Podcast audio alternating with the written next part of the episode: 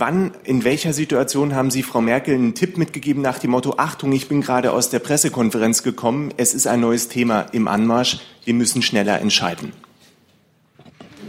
Hm.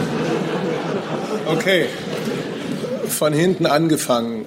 Die Kanzlerin ist, ich sage es mal anders, bevor ich in die Pressekonferenz gehe, montags, mittwochs oder freitags, habe ich eigentlich immer Kontakt mit der Bundeskanzlerin um über mögliche Themen, Themen, die ganz sicher drankommen, Themen, die vielleicht so irgendwo lauern könnten, zu sprechen.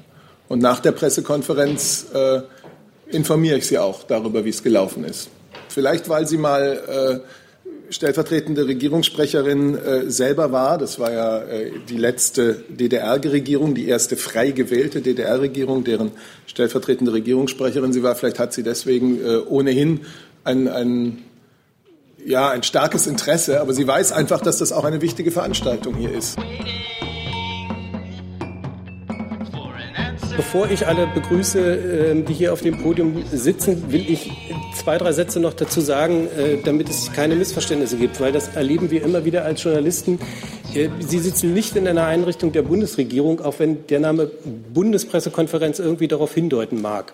Aber die Bundespressekonferenz ist ein Verein, ein Verein von Journalisten von ungefähr 900, die über die Bundespolitik äh, berichten.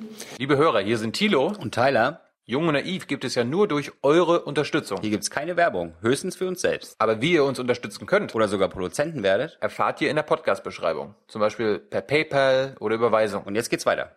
Ähm, dieser Verein ist 1949 gegründet worden, auch in, ähm, in Erinnerung an die der vorliegende Nazizeit, wo man gesagt hat, es macht Sinn, als, äh, als äh, Journalisten, äh, die in der Hauptstadt arbeiten, sich selbst zu organisieren und auch die Pressekonferenzen selbst äh, zu organisieren, ähm, um äh, eine, eine gute Recherchemöglichkeit äh, zu haben.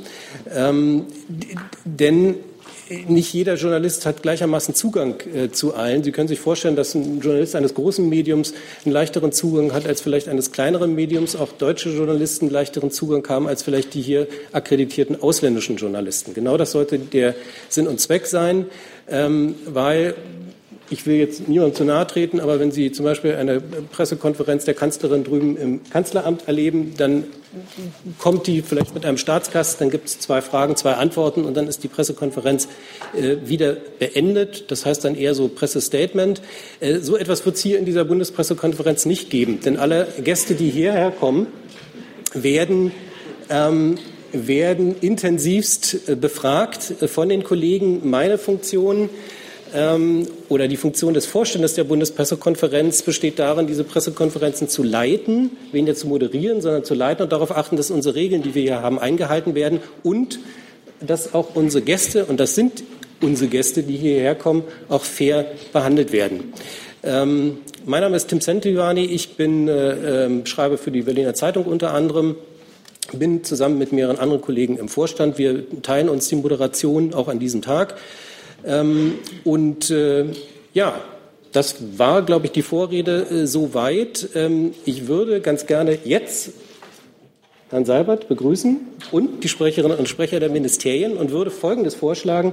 Das ist zwar vielleicht ein bisschen zeitaufwendig, aber ich habe äh, aus den Erfahrungen der letzten Jahre, ist es ganz sinnvoll, wenn wir einmal mal durchgehen, weil die kryptischen äh, Abkürzungen hier unten viele nicht kennen, habe ich festgestellt. Für uns als Journalisten ist das natürlich irgendwie gängiges Geschäft, aber vielleicht gehen wir einfach äh, mal durch. Ähm, ich mache mal alle Mikros an und dann sagt jeder mal, für welches Ministerium er spricht. Ähm, damit klar ist, wen Sie fragen können. Ja, soll ich? Sie fangen vielleicht am besten an, Herr Seibert, bitte. Also äh, erstmal auch ganz herzlich willkommen. Schön, dass Sie da sind. Äh, Wenn es eine normale Bundespressekonferenz wäre, wäre es nicht mal ein Fünftel so voll. Und deswegen freuen wir uns einfach schon mal über die große Zahl der Interessenten. Außerdem, äh, ich bin der Regierungssprecher Steffen Seibert, Sprecher der Bundeskanzlerin, Sprecher der Bundesregierung, stimme allem, fast allem zu, was Herr Sentivani. Ja, müsste ich jetzt gerade noch mal was anmerken. Ähm, also die Bundespressekonferenz, wunderbare, großartige, demokratische Einrichtung. Äh, wir alle kommen hier dreimal die Woche gerne her, auch wenn wir nicht immer leichte Stunden verbringen, aber wir kommen gerne, weil wir an diese demokratische Einrichtung glauben, wo die, die Chefs im Ring die Journalisten sind. Zweitens Dass es sich bei den Pressekonferenzen der Bundeskanzlerin im Kanzleramt um reine Statements handelt, ist natürlich überhaupt nicht wahr.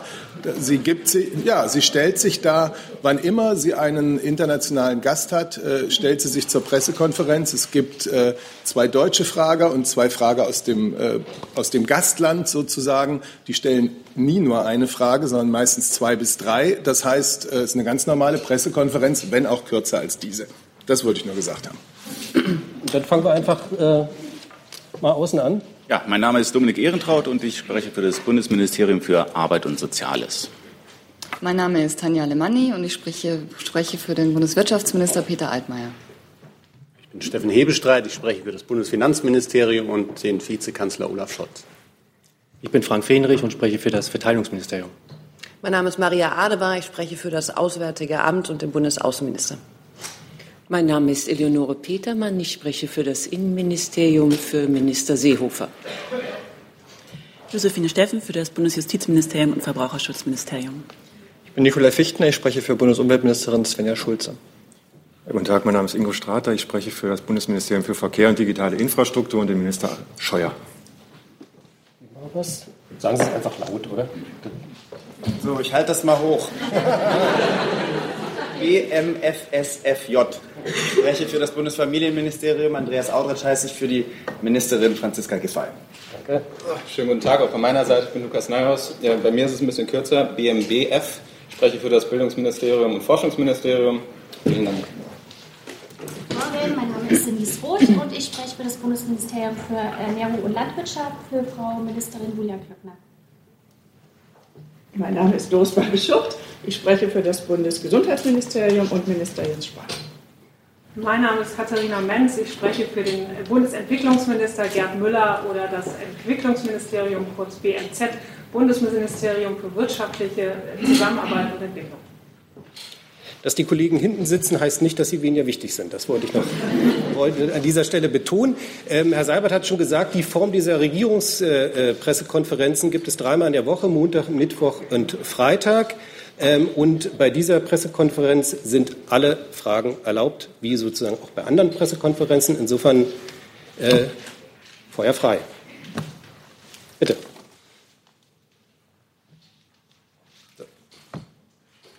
Ja, vielen Dank, dass äh, das als erste Frage zugelassen wurde. Ähm, gestern Nacht gab es ja ein Treffen der Spitzen der Koalition und gestern saß ich auch hier, als Horst Seehofer hier gesprochen hat und er äußerte sich gegenüber einer Frage der DPA sehr zuversichtlich, dass äh, es zu einer Einigung kommen wird. Heute Morgen berichtet der Spiegel und die DPA, dass es nicht zu einer Einigung und womöglich sogar zu einem neuen Streit gekommen ist. Das wäre vielleicht für Herrn Ehrentraut vor allem die Frage, äh, was ist beim Treffen abgelaufen, wieso kam es nicht zu einer Einigung, was ist die Perspektive für die nächsten Tage? Vielen Dank. Also vielleicht zur Einordnung für alle an, anderen Anwesenden hier. Es gibt derzeit ähm, Gespräche innerhalb der Bundesregierung äh, zu, zum Rentenpakt. Ähm, ist im Koalitionsvertrag vereinbart worden, dass es eine doppelte Haltelinie geben soll bei den Beitragssätzen und beim Rentenniveau. Dann gibt es noch Verbesserungen bei der Mütterrente, bei den Erwerbsminderungsrenten und bei Entlastung für Geringverdiener. Ähm, nur das zu einer. Und da gab es Gespräche, da laufen Gespräche im Moment auch noch.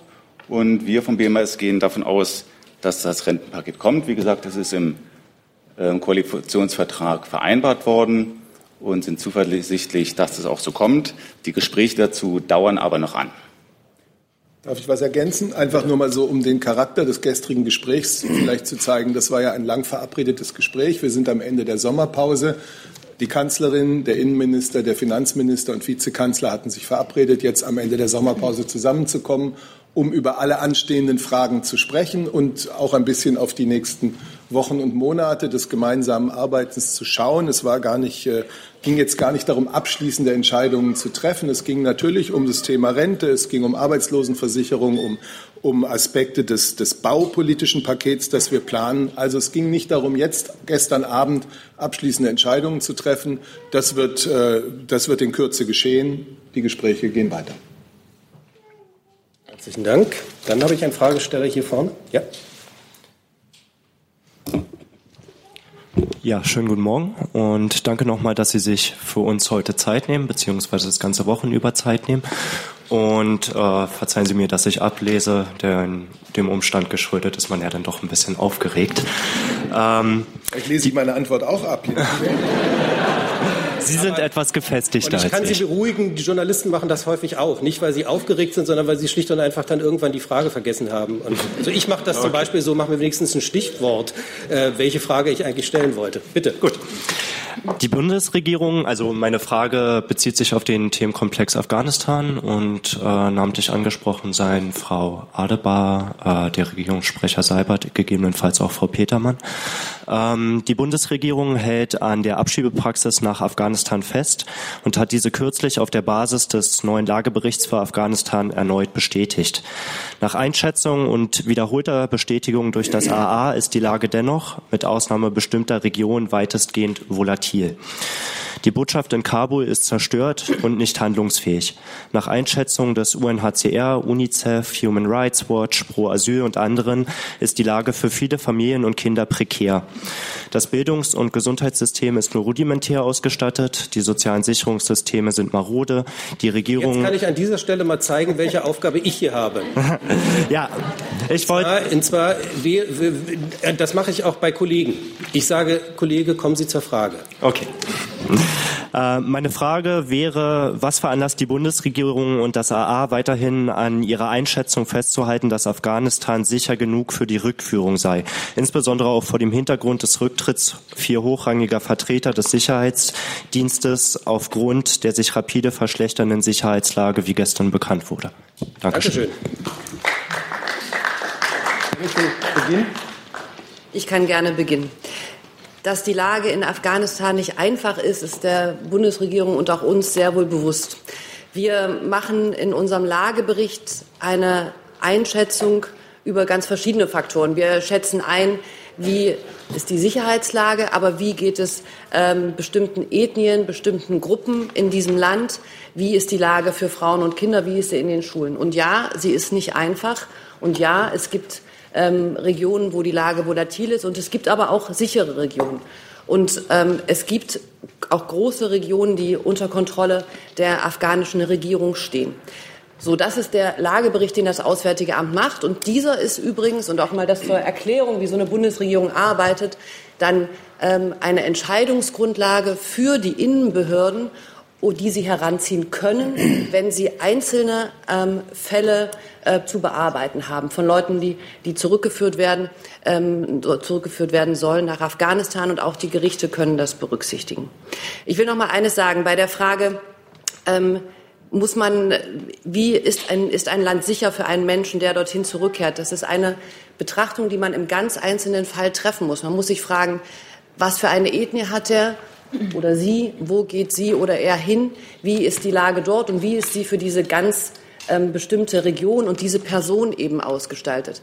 Abstrakte ähm, Einschätzungen helfen bei einer solchen Einzelfallentscheidung nämlich nicht weiter. Man muss sich ganz konkret den Fall anschauen und ähm, das tun dann die Innenbehörden auf Grundlage unserer Einschätzung. Ein Wort zur Botschaft. Die Botschaft ist am 31. Mai 2017 ähm, aufgrund eines schweren Anschlages zerstört worden. Aber wir sind dorthin zurückgekehrt inzwischen. Ähm, die Botschaft arbeitet und es sind Mitarbeiter ähm, des Auswärtigen Amts, die unter schwierigen Bedingungen dort arbeiten. Aber sie sind zurück in der Botschaft und sie arbeiten. Vielleicht auch noch das für den Hintergrund.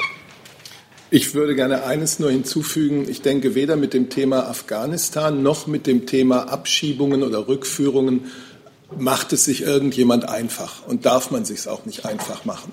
Es ist aber dabei auch Folgendes zu bedenken und das muss man immer wieder ähm, mit im Kopf haben, wenn man darüber spricht. Menschen, die hier nach Deutschland kommen äh, und ein rechtsstaatliches Verfahren der Prüfung ihres möglichen Flüchtlingsstatus oder nicht durchlaufen. Wenn dieses Verfahren äh, dazu führt, dass dieser Mensch kein Bleiberecht in Deutschland hat, weil man sagt, es liegen die Voraussetzungen nicht vor, dann gibt es auch ein rechtsstaatliches Interesse, das ist auch das Interesse vieler Menschen hier in Deutschland, ähm, dass so etwas dann auch zu Konsequenzen führt. Ich will das nur mit in die Debatte bringen, weil oft diskutiert wird, als, als gäbe es diese rechtsstaatliche und ich glaube notwendige Betrachtung nicht.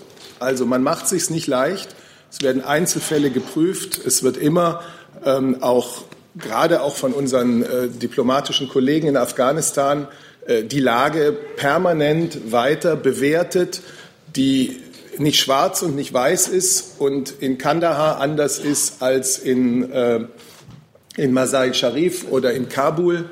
Ähm, aber ich glaube, das muss man, muss man auch im Kopf haben. Dankeschön. Die nächste Frage hier vorne. Vielen Dank erstmal. Ich möchte die Frage an den Vertreter ähm, Herrn Fenrich geben äh, vom Verteidigungsministerium. Vor einigen Wochen wurde die Aussage getätigt, dass bei der Bundeswehr beigebracht wird, dass jeder Mensch als Freund zu betrachten ist. Wie kann das entgegenstehen in der Ausbildung, die man äh, dort durchläuft und erstmal jeder, der einem entgegenkommt, als Feind betrachtet wird in Auslandseinsätzen? Tja. Also die Frage verstehe ich jetzt nicht so, dass wir jedem, den wir in Auslandseinsätzen begegnen, auch als Feind entgegengehen. Im Gegenteil. Aus eigener Erfahrung kann ich zumindest sagen, dass nicht nur da, wo die Schiffe und die Panzer und die Flugzeuge eingesetzt werden, die Soldaten und Soldaten mit Argwöhn angeguckt werden. Nein, sie sind eigentlich da, um Situationen entweder zu stabilisieren, zu helfen und weil wir gerade das Thema Afghanistan hatten, vielleicht noch ein Ton dazu. Da sind über 1100 Soldatinnen und Soldaten eingesetzt seit fast über 17 Jahren, die dazu führen, dass mittlerweile, Frau Adebar hat es angesprochen, zwei Drittel des afghanischen Territoriums unter Kontrolle der afghanischen Sicherheitskräfte sind. Dass es immer wieder Scharmützel gibt, dass es immer wieder, ich sage mal, Auseinandersetzungen gibt mit den Taliban, das ist ja auch gewollt. Diese Nadelstiche, die kennen wir und die Nadelstiche wird es auch weitergeben. Wichtig ist, dass die Menschen dort eine Zukunft bekommen und dafür sorgen nicht die Soldaten und Soldaten alleine, sondern immer im Kontext auch mit den anderen Kräften, wie zum Beispiel die Stabilisierung der anderen Länder, der NATO, der EU, aber auch der Regierung. Somit kann ich die Frage in dem Sinne zu sagen, dass wir als Feinde gesehen werden, eigentlich eher verneinen. Vielen Dank. Ich hatte eine Fragesteller hier auf der linken Seite, bitte. Hallo, ähm, ich habe eine Frage an das äh, Verkehrsministerium. Und zwar, meine Frage geht es äh, eigentlich um die, ähm, um die äh, G5-Verteilung. Ist irgendwas geplant, da ja äh, ein, einige Landstriche ja von G4 doch nicht be äh, ähm, äh, beliefert wurde? Äh, ist das bei G5, gibt es da ein Konzept, gibt es Konzepte, dass das irgendwie zu ändern, dass, dass es ein bisschen besser wird, als jetzt, wie es ist? Ja, vielen Dank. Ähm, ich gehe davon aus, dass Sie den Mobilfunkstandard 5G meinen, den ja, neuesten ja. Mobilfunkstandard 5G. Ähm, unsere Aufgabe ist es, in Deutschland alle weißen Flecken äh, zu schließen und äh, flächendeckend schnelles Internet, Turbo-Internet äh, zur Verfügung zu stellen, sowohl über die digitale Infrastruktur, also über Glasfaser, Breitbandanschlüsse, wie auch über den Mobilfunk. Ähm, die äh, 5G-Frequenzen, äh, also die Frequenzen für den neuesten Mobilfunkstandard, werden im nächsten Jahr vergeben. Ähm, die Bundesnetzagentur bereitet hierzu äh, gerade das Vergabeverfahren äh, vor. Das heißt, die Unternehmen können sich dann äh, da beteiligen an diesem Verfahren und dann, wenn sie dann diese Frequenzen erwerben, den schnellsten Mobilfunkstandard ähm, auch den Kunden zur Verfügung stellen. Natürlich sind wir in der Zwischenzeit auch nicht untätig. Wir haben zum Beispiel vor kurzem einen Mobilfunkgipfel zusammen mit den Telekom, Telekommunikationsanbietern durchgeführt, wo wir nochmal die Voraussetzungen für die äh, flächendeckende Anbindung auch verschärft haben. Wir haben ein Zugeständnis der äh, äh, Unternehmen bekommen, hier in den nächsten Jahren 99 Prozent der Fläche mit Mobilfunk zu versorgen. Und also wir arbeiten hier drin mit Hochdruck. Dann die nächste Frage. Sie bitte. Habe ich das? Ist es jetzt an? Einer dahinter noch, das oder eins davon? Jetzt, jetzt haben wir es. Nehmen Sie das, aber bitte vorsichtig behandeln. Auch das gehört dem Verein Bundespressekonferenz. Und diese, und diese Mikrofone sind ehrlich gesagt sauteuer. Ja, äh, dem Wunsch komme ich gerne entgegen. Äh, mein Name ist Voss aus Berlin. Ich habe primär eine Frage an Frau Petermann äh, vom Bundesministerium des Innern für Bau und Heimat. Äh, äh, hinsichtlich der sinngemäßen Koalitionsvertragsvereinbarung höherer Anteil des Staates an den Luftsicherheitskosten. Äh, Frau Petermann, äh, wissen Sie schon, was Herr Seehofer da äh, konkret plant? Geht es da jetzt primär um äh, einen höheren Anteil an den Luftsicherheitskontrollen oder gegebenenfalls auch an den Kosten für Sky Marshals? Also ich denke, es besteht Konsens darin, dass also dahin gehen muss, äh, internet, also äh, faire internationale Bedingungen auf dem internationalen Luftverkehrsmarkt herzustellen und sich da den bestehenden Rahmenbedingungen äh, der Vereinigten Staaten von Amerika möglichst äh, anzunähern. Danke. Vielen Dank für die Frage. Sie sprechen den Themenkomplex Luftverkehrskontrollen, Sicherheitskontrollen an. Das ist in der Tat im Koalitionsvertrag geregelt, dass die, äh, die Koalition darüber beraten möchte, ob in Zukunft äh, die Aufgaben in der gleichen Art und Weise durchgeführt werden wie bisher. Es soll dazu ein Gutachten angestellt werden und dieses Gutachten wird beauftragt, irgendwann jetzt im Herbst, wahrscheinlich nach einer Entscheidung des Innenausschusses des Deutschen Bundestages.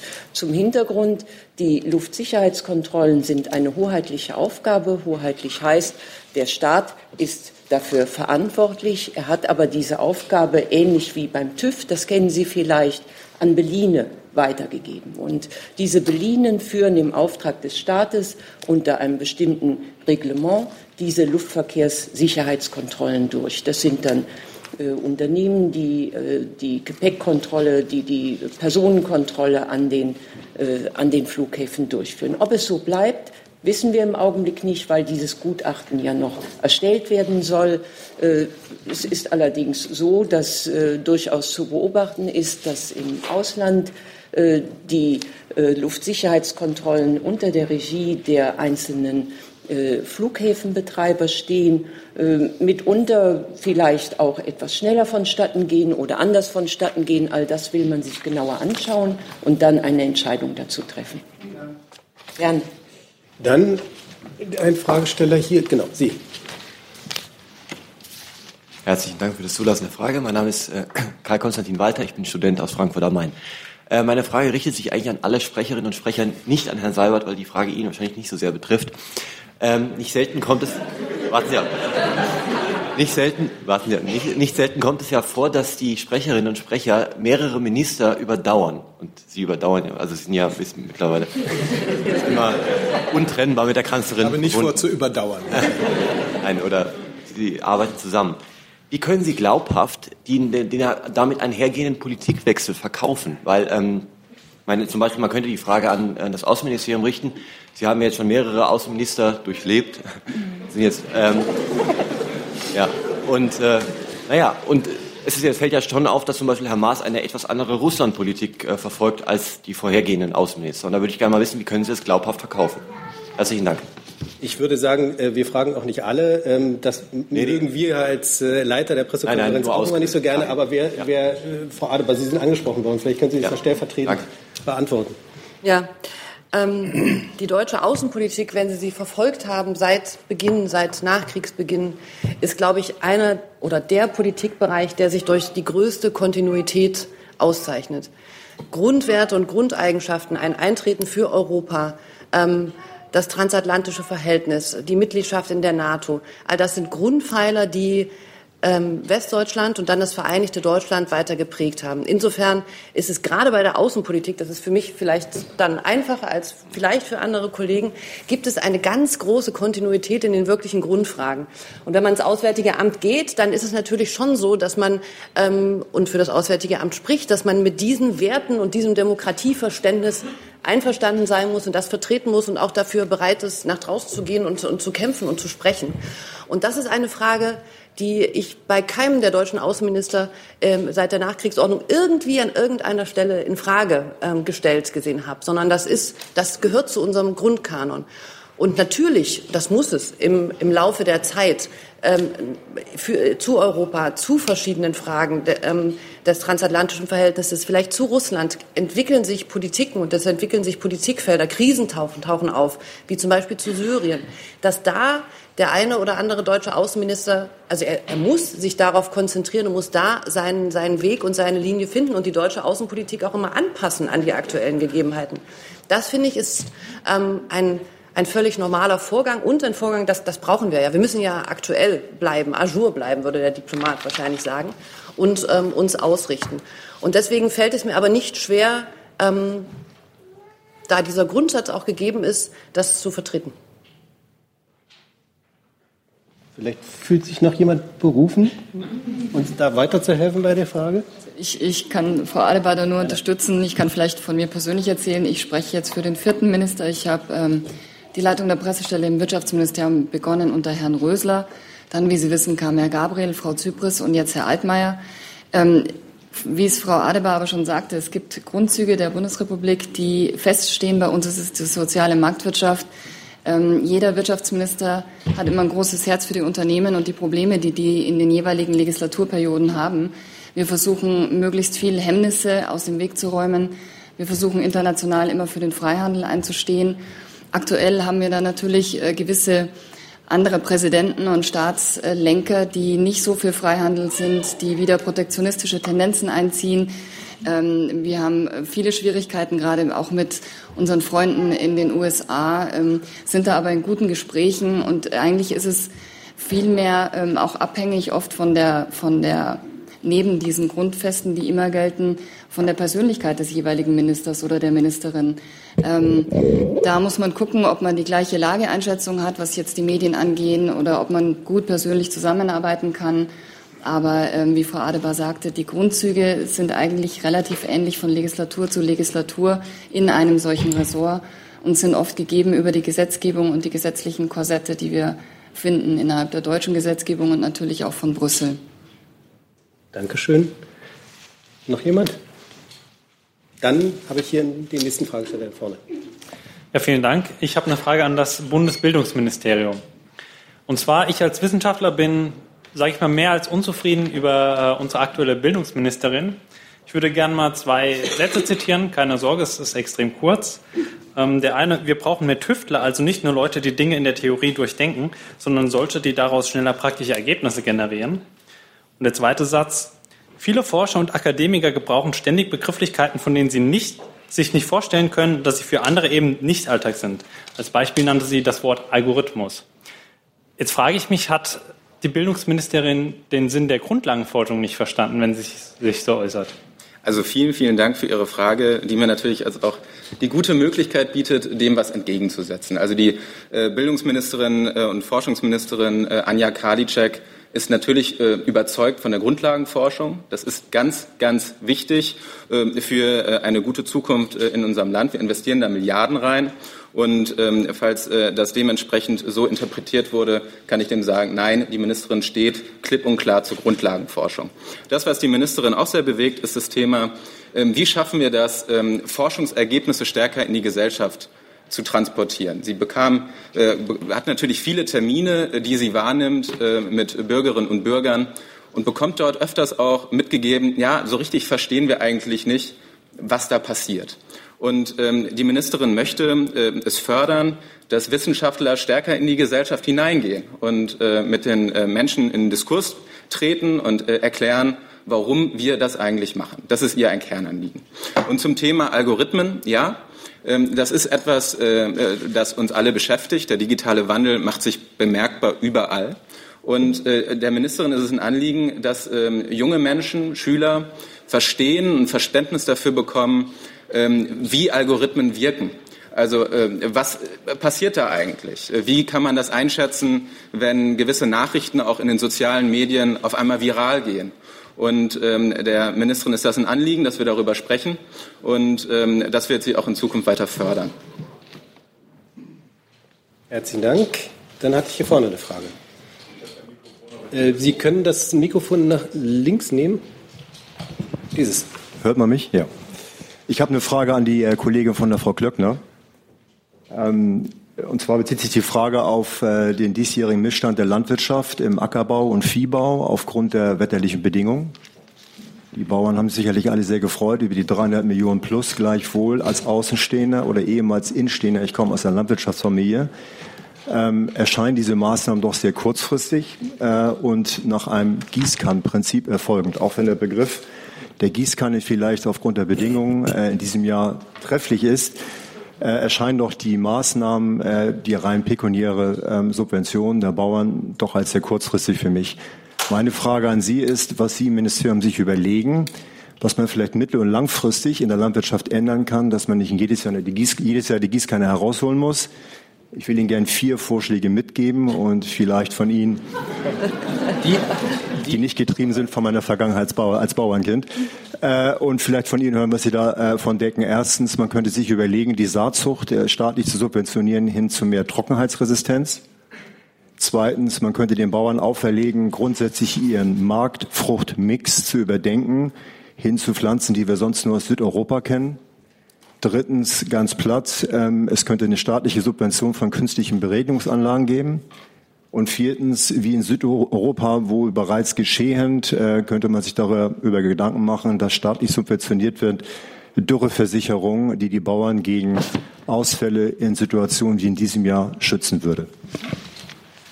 Okay, das war jetzt eine ganze Menge.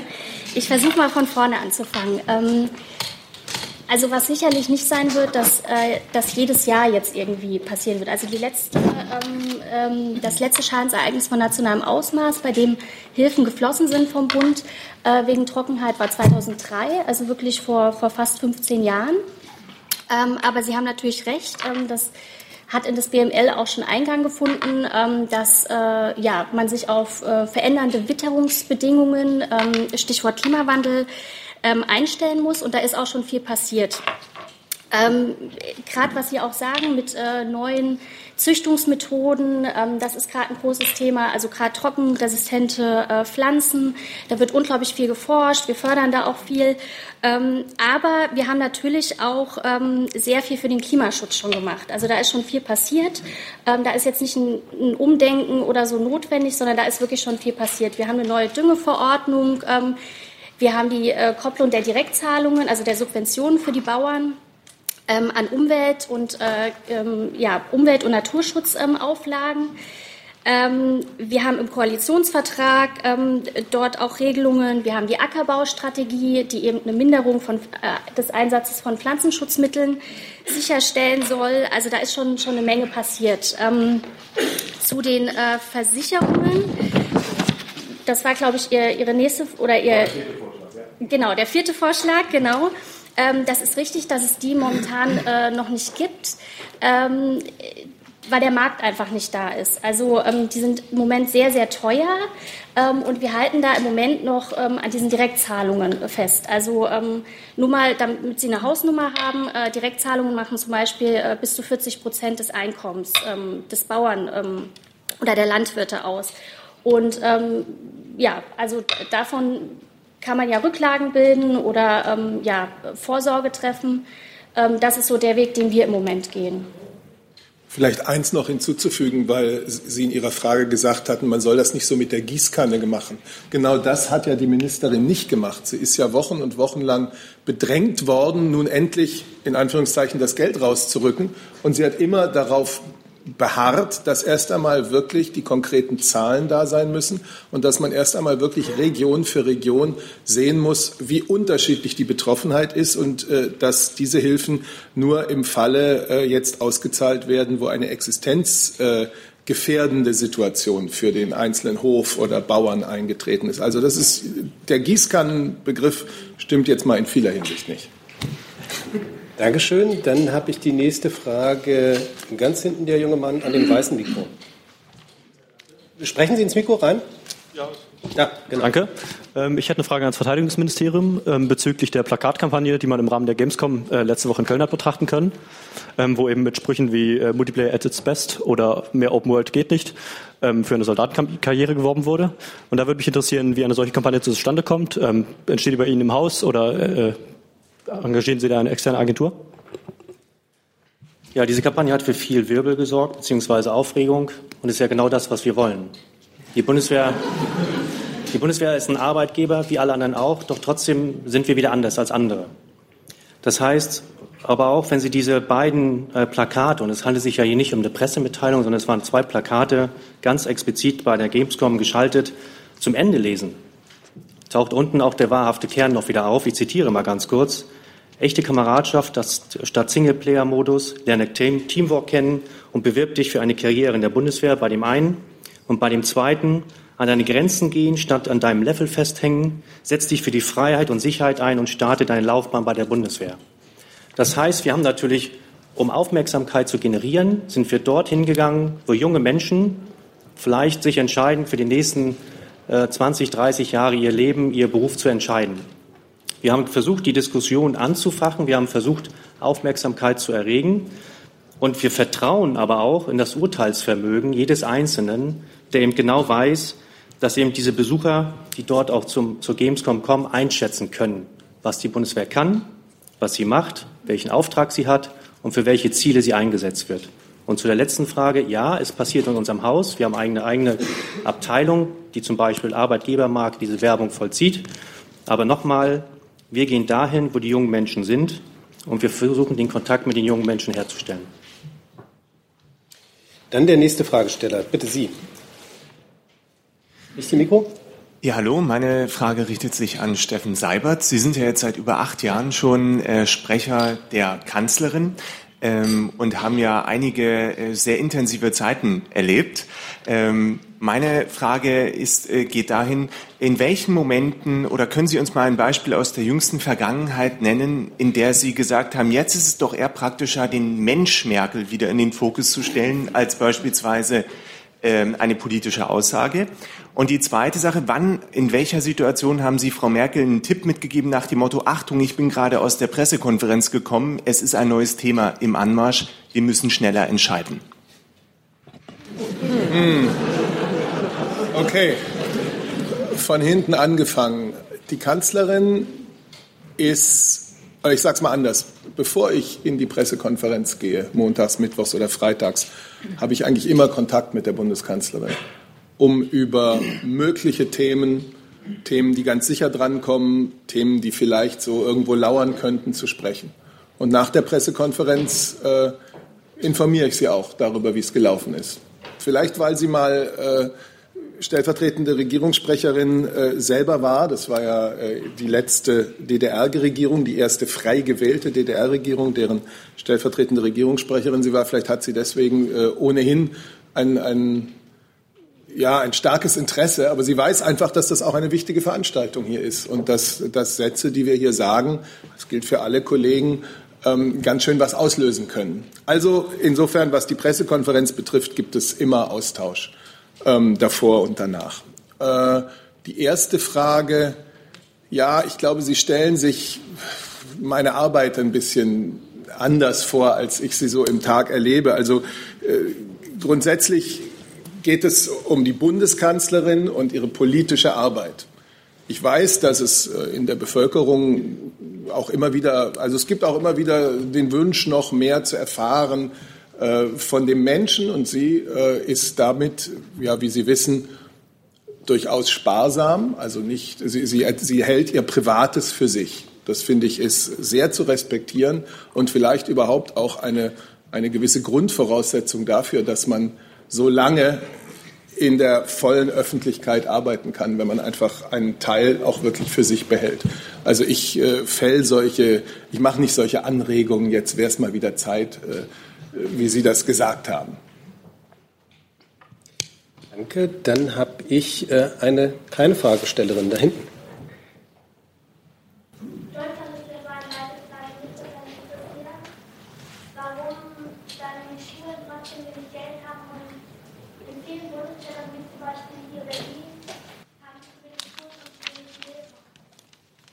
Danke. Wer möchte?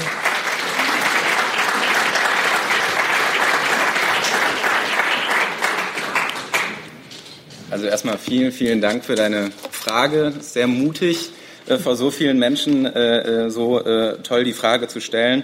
Und ähm, du triffst da natürlich einen, einen ganz, ganz großen Punkt, ähm, der uns äh, im Bund, aber auch in den Ländern äh, beschäftigt. Nämlich, wie kriegen wir das hin, dass ähm, die Ausstattung an den Schulen besser wird, dass genug Lehrer da sind, die genug, also die eine gute Ausbildung auch genießen können.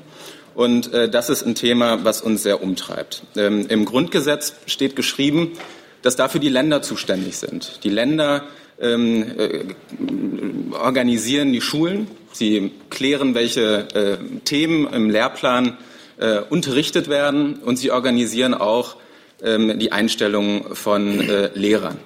So, ähm, das ähm, ist jetzt eine Frage, die, äh, da werden jetzt viele wahrscheinlich von Ihnen sagen, na, jetzt will er sich ganz schön hier aus der Bredouille reden. Ähm, dem möchte ich aber entgegnen, es steht wirklich im Grundgesetz so drin, der Bund hat dort keine Kompetenzen. Ähm, das, was wir äh, aber wollen, ist, ähm, dass wir sagen, ja, also wir bekommen das jetzt ganz oft mit, wenn zum Beispiel eine Mutter ähm, aus Hamburg, äh, die beruflich nach München gehen möchte und die Familie mitzieht, äh, dass die die Sorge hat, dass dann die Zeche am Ende die Kinder zahlen, weil sie nicht wissen, äh, klappt das eigentlich, ähm, wenn sie dort, äh, also in welche Schule soll sie denn da gehen, von welchem Lehrniveau äh, kann sie dort äh, gut anknüpfen. Und wir sagen, ähm, wir wollen einen nationalen Bildungsrat errichten. Das ist ein äh, Gremium äh, aus zwei Kammern, einmal, wo natürlich die, der Bund vertreten sein wird und die Länder, und auf der anderen Seite Wissenschaftler, Praktiker, Leute, die in der Praxis Tag für Tag damit auseinander, äh, damit äh, arbeiten. Und Ziel dieses Wissenschaftsrats wird sein, dass wir mehr Transparenz hinbekommen, dass die Mutter aus Hamburg ganz genau weiß, in welche Schule ihre Tochter in äh, äh, München gehen kann. Wir wollen die Qualität erhöhen und ähm, wir wollen, ähm, dass es vorangeht. Und ähm, da befinden wir uns derzeit in Gesprächen und ähm, probieren die so zügig wie möglich abzuschließen. Ähm, ein weiterer Punkt, der mir wichtig ist, wir finanzieren mit über 500 Millionen Euro ein Programm, das nennt sich die Qualitätsoffensive Lehrerbildung. Und diese qualitätsoffensive Lehrerbildung haben wir gemeinsam mit den Ländern auf den Weg gebracht. Und da geht es eigentlich um das, was Schule ausmacht, nämlich Lehrer vor eine Klasse zu kriegen, die begeistert Kindern Unterricht vermitteln, die Wissen äh, haben, das sie vermitteln wollen und die äh, junge Leute auch einfach mitreißen. Und ähm, wir wollen die äh, Lehrer durch diese qualitätsoffensive Lehrerbildung stärker ausbilden und dort nachsteuern, wo das notwendig ist. Und ähm, das sind jetzt die Themen. Ich kann dir sagen, wir sind dran und äh, probieren da unser Bestmögliches und äh, äh, machen da auch äh, gewissermaßen Druck jetzt über diesen Nationalen Bildungsrat und äh, nehmen das, was du uns hier beschrieben hast, sehr, sehr ernst.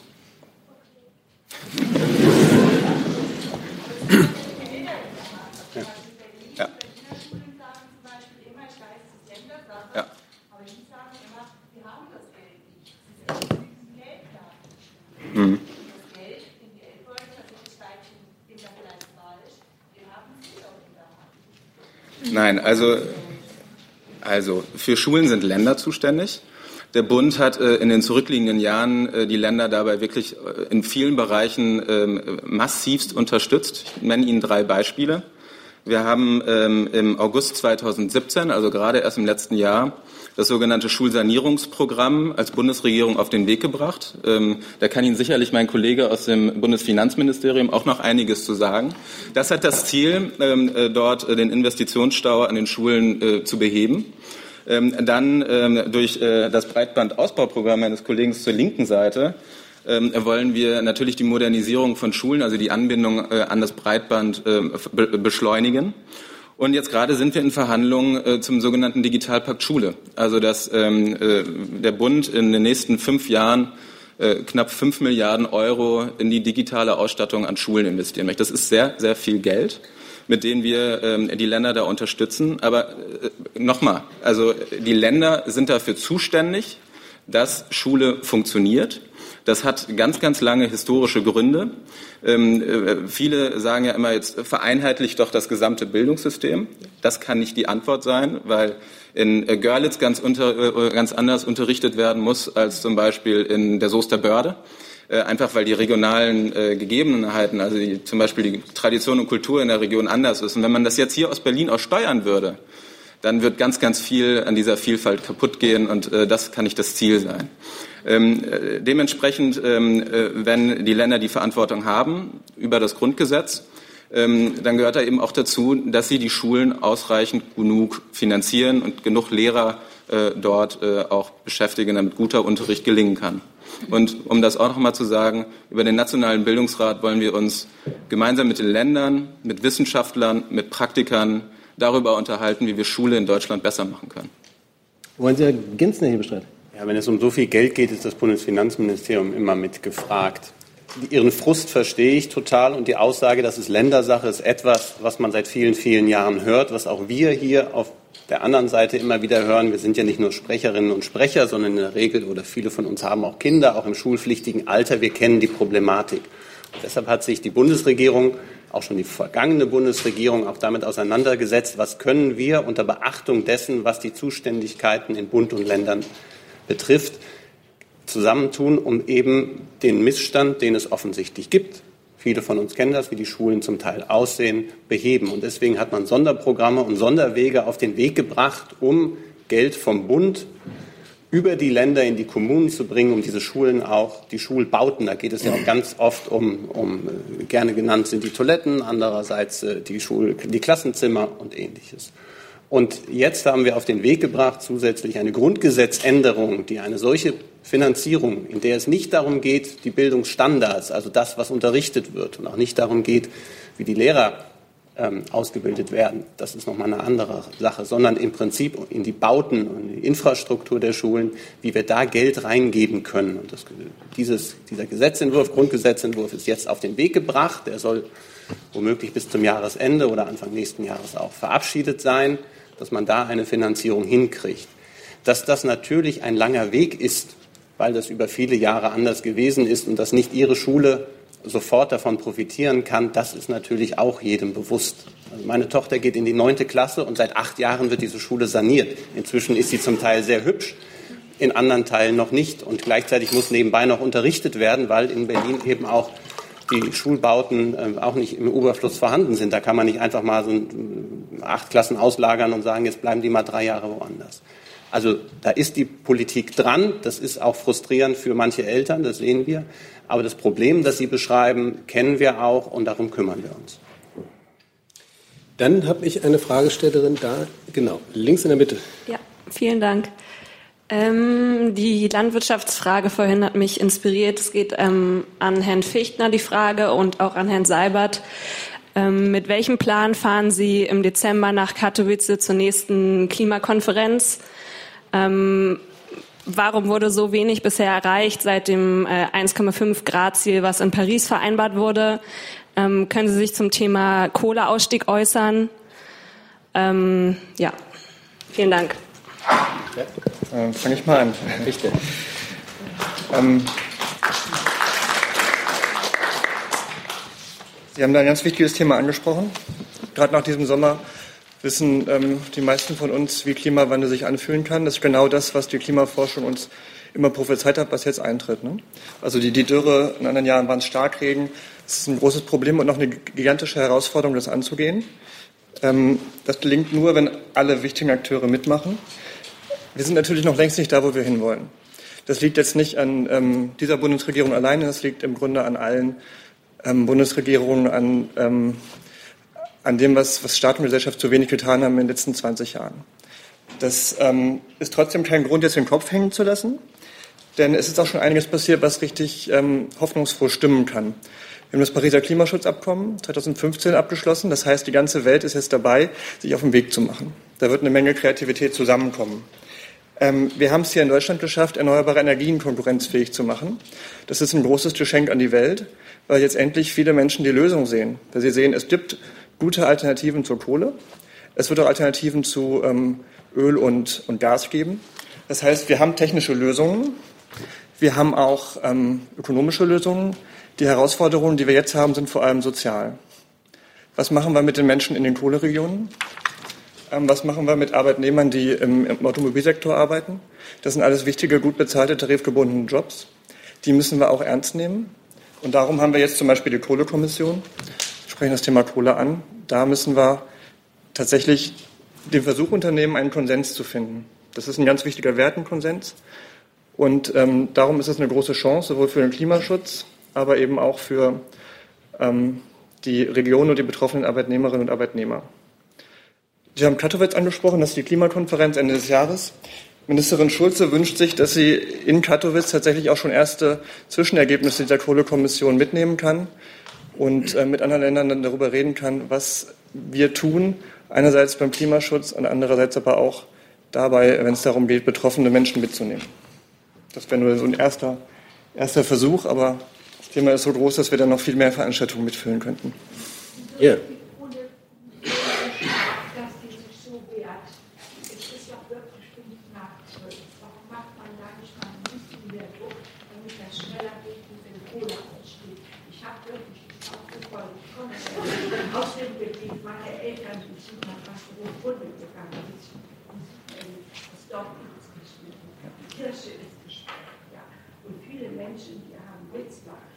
gesundheitliche Probleme in der Schweiz, da ist immer ein Leben, denke ich da.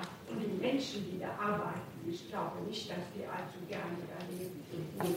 Also gibt es Alternativen. Ähm, Kleinkunde, äh, das hat alles funktioniert, das ging doch alles wunderbar. Und warum dauert und dauert und dauert das? Das ist der größte Dreckausstoß in Europa. Und da hängen wir dran. Und hier wird noch gesagt, also es ist groß geschaffen worden.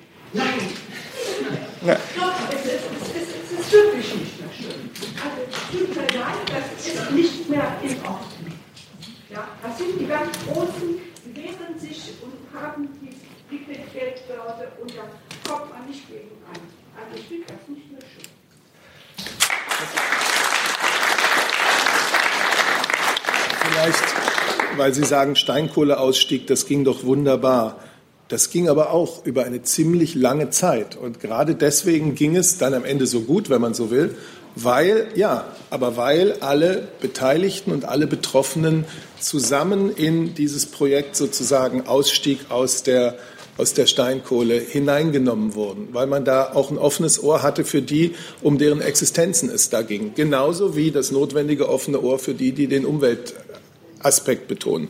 Und genau so soll es ja nun eigentlich bei der Braunkohle auch laufen. Also es gibt ja gar keine, äh, gar keine ähm, es, gibt ja, es gibt ja Einigkeit, dass es eine schrittweise Reduzierung und Beendigung äh, der Kohleverstromung geben soll.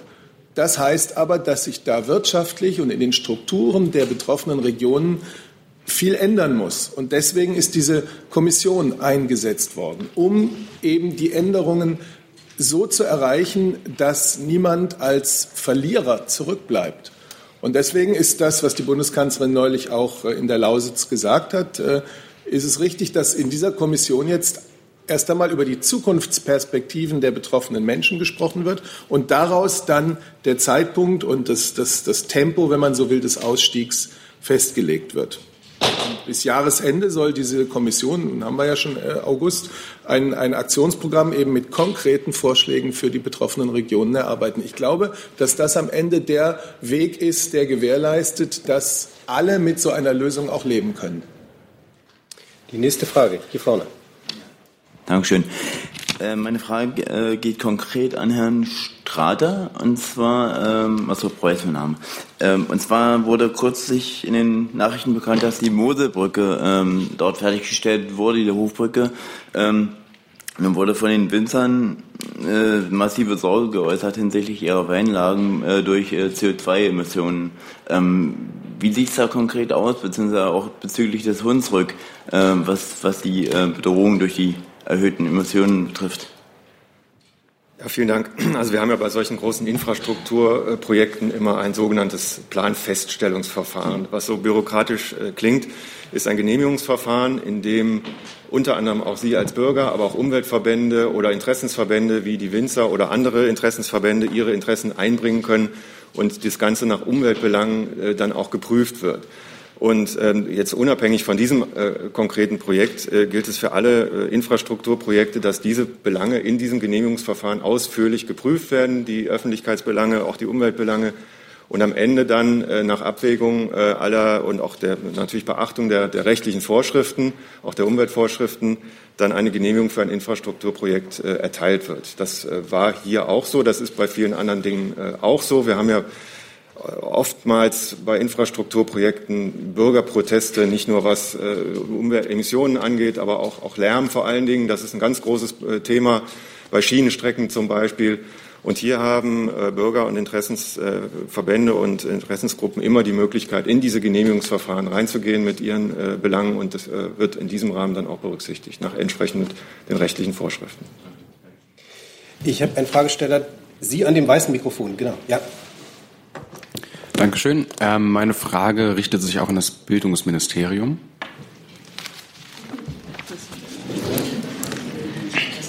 Ja, das Problem ist, dass es so viele Ministerien gibt, dass einfach der Platz hier äh, nicht ausreicht. Deswegen muss es immer diesen Wechsel geben. Aber jetzt bin ich da. Dankeschön. Und zwar haben Sie ja darauf hingewiesen, dass Bildung Ländersache ist, dass das im Grundgesetz so bei den Kompetenzen verteilt wurde.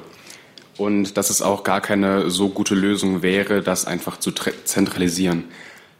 Und haben unter anderem das Argument gebracht, dass Tradition und Kultur unterschiedliche Bildung verlangen.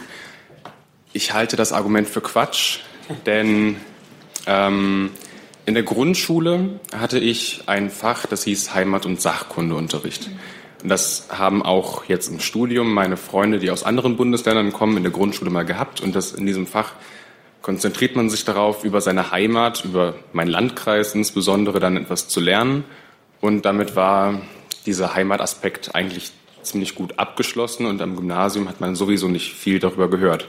Insbesondere in der 10., 11. und 12. Klasse sollte man sich darauf konzentrieren, die Schüler darauf vorzubereiten, mal eine Ausbildung zu machen oder ins Studium zu gehen. Und da sind in den Bundesländern einfach so gravierende Unterschiede, dass wir auch im ersten Semester zum Beispiel im Studium gemerkt haben, dass ganz. Jetzt könnte ich wieder meinen Standard-Einwurf bringen. Okay. Ähm, Sie wissen schon, was ich meine. Ja, ja. Wäre es nicht an der Zeit, eine Grundgesetzänderung vorzunehmen und Bildung zu zentralisieren?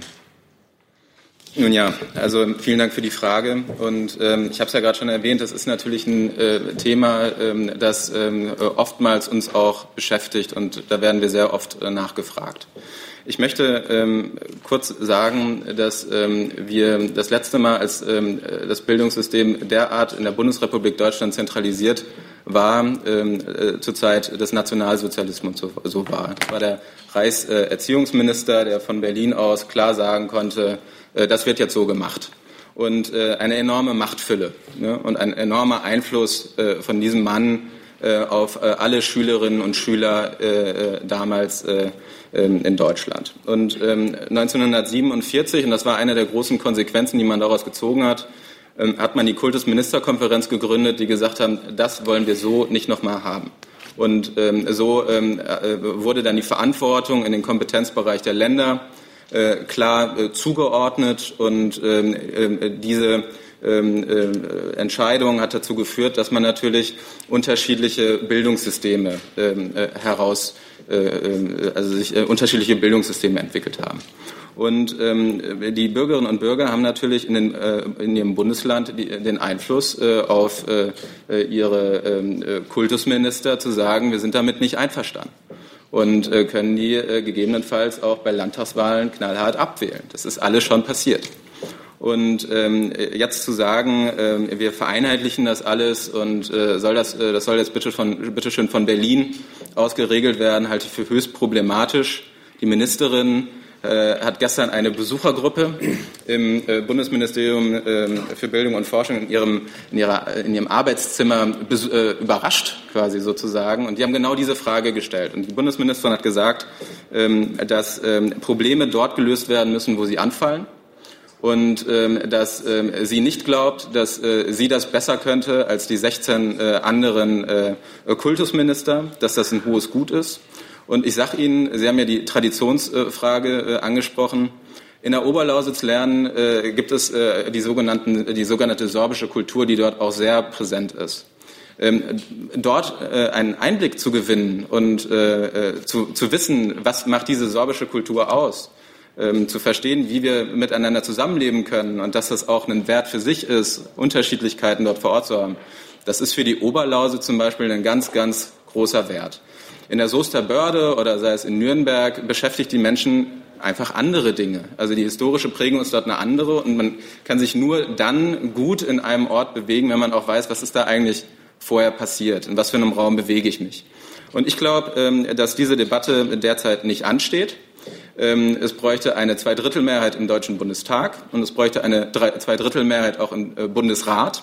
Und ähm, die, äh, äh, wir arbeiten darauf nicht hin, äh, dass äh, äh, die Länder äh, dort ähm, äh, Kompetenzen abgeben sollen, sondern das, was uns bewegt, ist, wie kriegen wir das hin, dass schulische Rahmenbedingungen in Deutschland verbessert werden. Und unser Weg ist ähm, jetzt die Errichtung eines nationalen Bildungsrats, der dafür sorgen soll, dass Qualität, Vergleichbarkeit und Transparenz an deutschen Bildung, in dem deutschen Bildungswesen äh, erhöht wird. Und darauf arbeiten wir derzeit hin.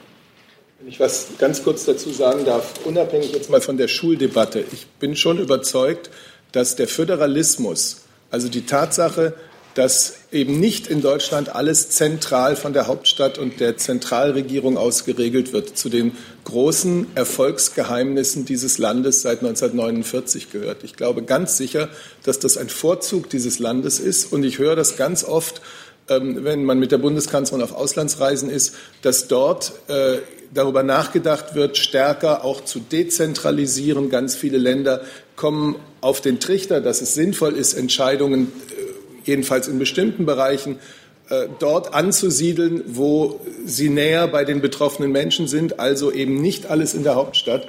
Ich glaube, Deutschland ist damit sehr, sehr gut gefahren. Das ist jetzt keine Aussage, dass alles immer genau so bleiben soll. Und so wie es der Kollege gesagt hat, ist es ja gerade im Bildungssystem sehr sinnvoll, wenn man, wenn man ähm, Dinge harmonisiert und angleicht und jedenfalls vergleichbar macht und für alle einen gleich guten Rahmen schafft. Aber es wird manchmal in den Debatten sehr so, ach ja, komm, dann lass uns das doch von den Ländern wegnehmen. Und das ist, glaube ich, auch leichtfertig. Dann hatte ich da hinten eine Frage. Ich glaube, Sie, war, Sie hatten eine Frage, ne? Äh, Aus Freiburg. Ich wollte noch mal anknüpfen an, an diesen Sommer, an die Dürreerfahrung, ja, von Südbaden bis nach Südschweden. War, war alles im Grunde braun, ja. Und ich möchte es in Zusammenhang bringen auch an unsere Flugmobilität mit und wollte fragen, ob sich da auch steuernd etwas ändern kann. In einer Abi-Zeitung hat eine Schülerin auf die Frage, wenn ich Bundeskanzlerin werde, was würde ich als erstes tun, geschrieben, zehn Freiflugkarten für Abiturienten. Und mhm. darin, das war halb witzig, aber halb ernst.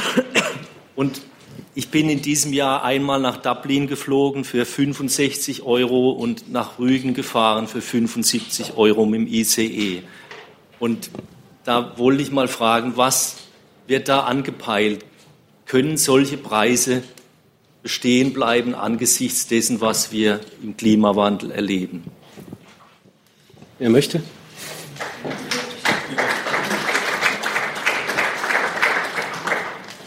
Also ich versuche mal so ein bisschen zu ordnen, was in welche Richtung Ihre Frage geht. Sie sprechen den Low-Cost, äh, das Low-Cost-Segment im Flugverkehr an und quasi die Auswirkungen auf die Umwelt und sozusagen die Stärkung der ökologisch oder der umweltfreundlichen Verkehrsträger. Habe ich das so äh, richtig verstanden? Also wir wollen, unser Ziel ist im Verkehrsministerium nicht einen Verkehrsträger gegen einen anderen auszuspielen. Alle, jeder Verkehrsträger hat seine Stärken.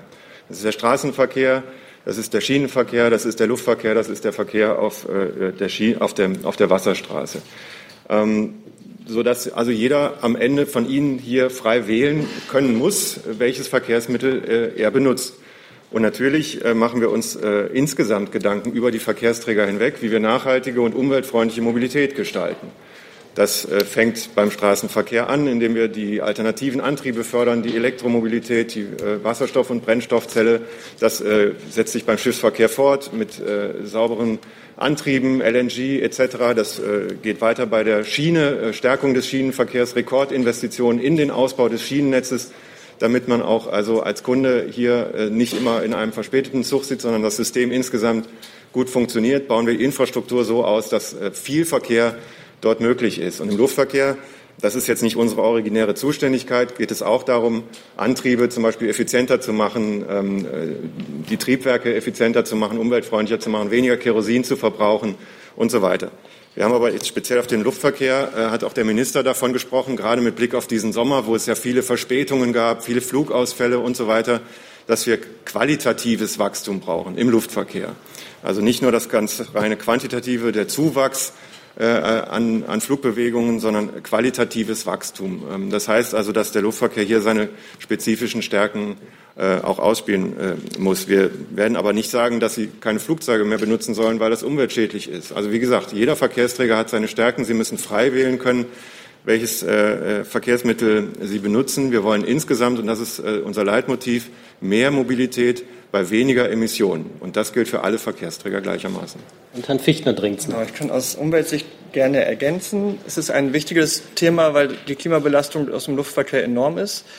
Ähm, gleichzeitig ist es aber auch ein Thema, was man sehr international betrachten muss, weil man national nur ganz begrenzt regeln kann.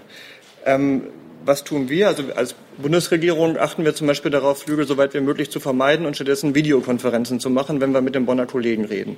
Deswegen vermeiden ist immer der erste Schritt. Wenn jemand vermeiden kann, ist gut. Aber wir glauben auch nicht, wenn wir uns ähm, große Schwellenländer angucken, China, Indien und so weiter, dass wir den Menschen am Ende das Fliegen abgewöhnen werden. Ähm, das wird nicht der Weg sein, mit dem wir hinterher eine klimaneutrale Weltwirtschaft organisieren. Darum brauchen wir auch ähm, Wege, wie wir Fliegen selbst klimafreundlicher hinbekommen.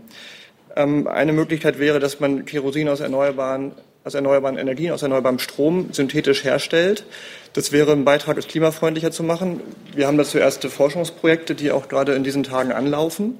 Also das wäre eine Methode, die gut fürs Klima wäre, aber die eben auch gut ist für, für Jobs in Deutschland und die, ähm, gerade weil es deutsche Unternehmen sind, auch am Ende unsere Volkswirtschaft stärken können. Ich kann das noch an einem konkreten Beispiel äh, vielleicht deutlich machen. Wir haben seit Dezember vergangenen Jahres äh, die Schienenstrecke Berlin-München äh, ausgebaut. Sie können dort in unter vier Stunden von Berlin nach München fahren. Ähm, die, Zug, die Fahrgastzahlen haben sich seitdem auf dieser Strecke verdoppelt. Das heißt, wir haben hier ein wunderbares und sehr gutes Angebot auf der Schiene, was natürlich dazu führt, dass auch weniger auf dieser Relation geflogen wird. Und das wiederum ist umweltfreundlich. Das heißt, dass, was ich sagte, alle Verkehrsträger stärken, ihre spezifischen Stärken ausbauen, sodass sie am Ende eine gute Wahl haben. Hey Leute, Jung und Naiv gibt es ja nur durch eure Unterstützung. Ihr könnt uns per PayPal unterstützen oder per Banküberweisung, wie ihr wollt. Ab 20 Euro werdet ihr Produzenten im Abspann einer jeden Folge und einer jeden Regierungspressekonferenz. Danke vorab. Dankeschön. Wir müssen leider zum Ende kommen. Herr Seibert muss auch ins Kanzleramt zurück und die Sprecherinnen und Sprecher auch, weil dort ja auch äh, Tag der offenen Tür ist. Ähm, ich bedanke mich ganz herzlich bei Ihnen äh, für den Besuch hier. Ich bin begeistert von der Bandbreite und auch der Ernsthaftigkeit der Fragen, die hier gestellt worden sind. Herr Seibert, Sie bekommen das letzte Wort. Ach so, ne, das steht mir ja gar nicht zu. Ich wollte eigentlich nur ich ganz kurz, ganz kurz noch mal zu diesem Flug- und Zugding. Also die Bundesregierung wird natürlich nie zehn Freiflüge für junge Leute unterstützen. Aber was wir sehr gut finden, ist die umgekehrte Idee Free Interrail. Das ist eine Idee, die hier von zwei Berliner Aktivisten aufgekommen ist. Das, und die haben das mit wirklich viel äh, Enthusiasmus durch sämtliche europäischen Instanzen getragen, sodass die Europäische Kommission, glaube ich, dafür, oder das weiß ich gar nicht, jedenfalls ist in Europa dafür jetzt Geld bereitgestellt worden, dass Jugendliche aus allen europäischen äh, Mitgliedstaaten, äh, jedenfalls eine bestimmte Zahl von ihnen, die Chance haben, Free Interrail Europa kennenzulernen. Und das finde ich viel besser als mit den Freiflügen. Und es sorgt für den Austausch in Europa, der auch eine wichtige Sache ist. Denn die Mobilität ist natürlich auch toll. Das muss man auch sagen. Ja, wir können das gerne so als Schlusswort stehen lassen.